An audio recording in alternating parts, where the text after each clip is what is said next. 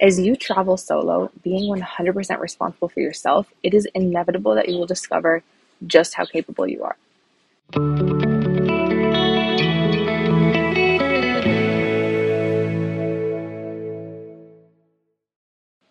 Hey guys, it's Elena. Welcome back to 20 something.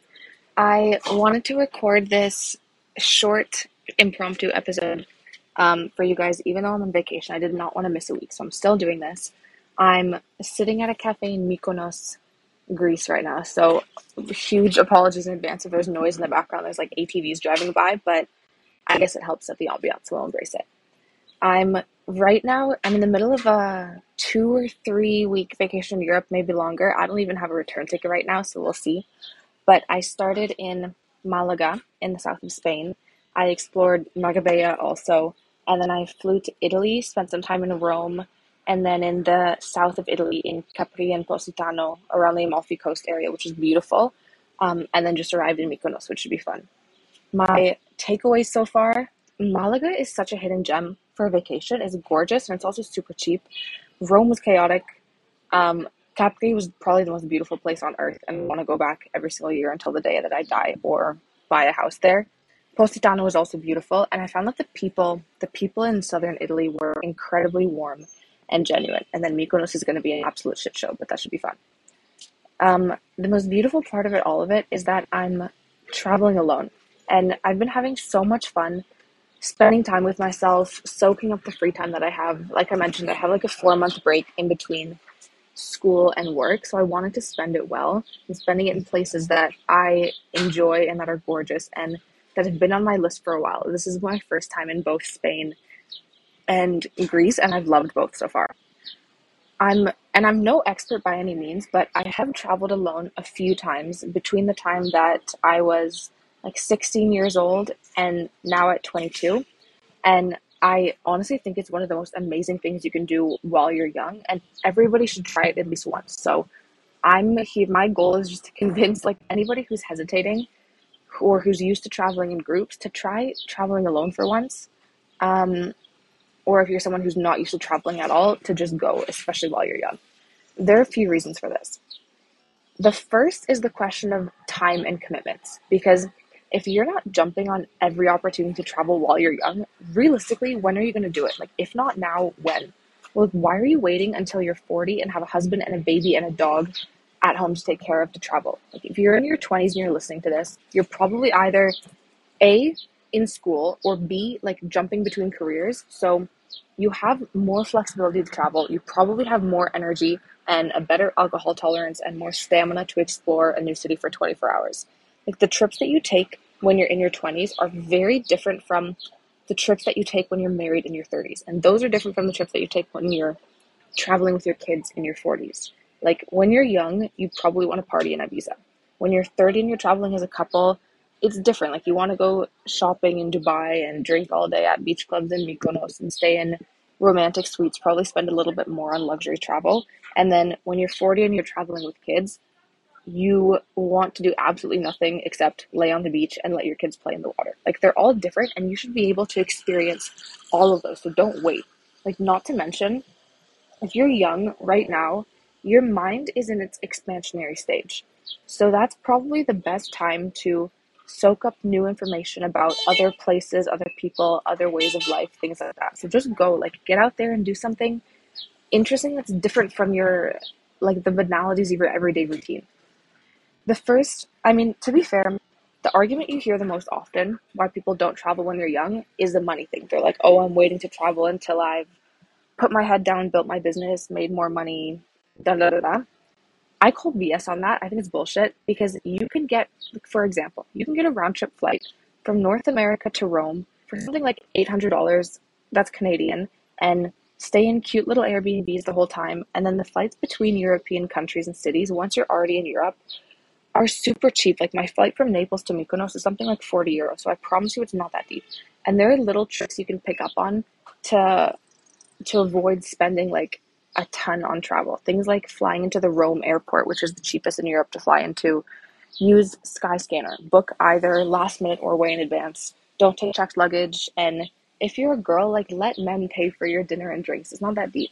I could do a whole episode on how I planned my Europe trip and other little travel tips. If that's something you want to hear, there's definitely a lot to talk about. Um, but there's there are smarter ways that you can travel. The second reason that you should travel alone while you're in your 20s is that if you go alone, the best thing is that you're not at the mercy of other people flopping or following through on plans. That's the thing I love the most. I know so many people whose travel plans fell through because their friends either canceled last minute or didn't have the money or couldn't get organized. And I cannot imagine missing out on a trip because of that. We all have those group chats where we talk about going on trips constantly, constantly planning trips, and it never happens. Like 5% of the time, you actually go. So just go on your own. Like my mindset when booking this trip was I'm going. If anybody wants to come, that's great. But this is where I want to spend my summer. So I'm just going to book it. And I did end up extending my trip um, to visit my friend Mia in Paris afterwards. So that'll be a sweet way to end it. But so far, I've been on my own and it's been the dreamiest trip. Like, I cannot believe how much fun I've had alone. The third reason is when you travel alone, you have time to think. You have time to reflect, to ideate for new ideas to come. I've found that when you're at home, there are very rarely long blocks of time when you're not preoccupied with school, work, everyday routines, seeing other people. Like, even if you go silent and put your head down, you probably have about 24 hours before some friend is going to hit you up, barge in your door, and kind of shake you out of your alone time. The other thing is that just like physically, the act of switching up your environment is actually what's likely to spark new ideas because new new ideas come from being in new places seeing new things. It's actually hard to have these like revolutionary crazy life-changing ideas when you're doing going through the same motions that you're used to. Like it that doesn't cultivate an environment for new thoughts to come. The plus is that you get to know yourself better and you find out what you actually like doing to relax because when we're with our friends we default to doing what we like doing with our friends or what our friends like doing when you're alone and you wake up in the morning and you're in a new country and you have to decide what to do with your day, that's when you actually get to know yourself and you learn what you love doing with your free time, what you like doing to relax. Number four, you realize how independent you are. This one speaks for itself, so I won't say much more than that, but as you travel solo, being 100% responsible for yourself, it is inevitable that you will discover just how capable you are. Number five is that if you think about it, the only real way to find out where you feel best and where you may one day want to live, buy a house, start a life is to travel.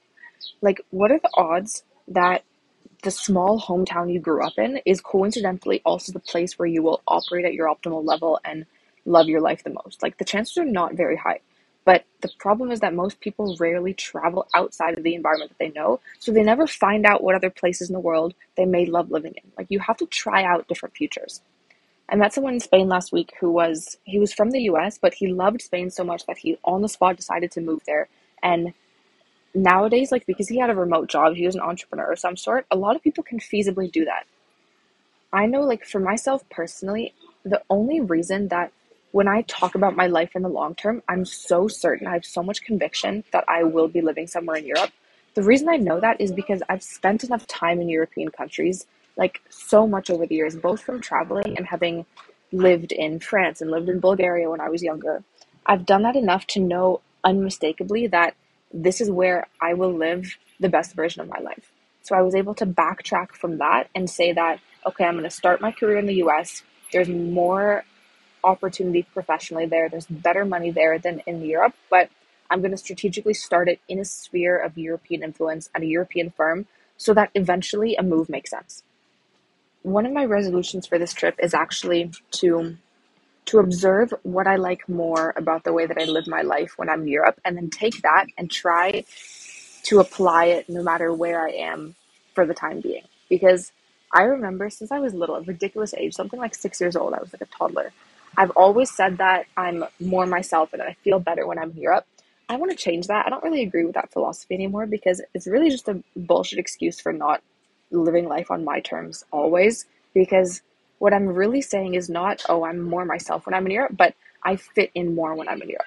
The problem with that is like I should be the full extent of my personality regardless of my geographic positioning. Like that doesn't matter, regardless of who the people are who may be surrounding me. So I'm trying to take note of the little things that I do differently and the way that I feel when I'm here so that I know what to do more of simply when I'm in North America. So, for example, I've noticed when I'm here, I feel more comfortable with my body and my femininity. I'm more inclined around other people to like skip the small talk and have interesting conversations with people early on. My style changes completely. I walk more. I stop stressing about food. Um, and I feel like I can have a cigarette every once in a while without being labeled as a smoker. The other thing, one big thing is that I noticed there's less of an inclination here to work myself to death or like to fill mm. every waking moment with productivity, which is something that I and a lot of people fall guilty of in North America. And instead, to just take time each day to do something that actually brings you pleasure just for yourself. So I'm trying to notice the little things like that as well as how my personality is different and promise myself not to veer away from that. Obviously, some things I can't bring with me. I can't bring the food, I can't bring the weather, but I can control the controllable. So, for the time being, I know that at least the next couple years I will be in the US during my work weeks. So, I might as well live those years happily in the way that I feel best. And I think, like TLDR, my biggest takeaway from this trip is I've just fallen in love with everything. I think I've fallen in love every day that I've been here with every stranger and every coffee shop and every building and every painting and every glimpse of the water and every gelato, just like everything. I've fallen back in love with myself too. Um, I guess it's like you're biased because everything automatically feels sweeter when you're on vacation and you don't have a lot of responsibilities. You also have the time to enjoy little things that normally pass over your head in everyday life. But I think it's good to take note of that and like try to incorporate that in your everyday life so that you don't rely on on vacation to escape.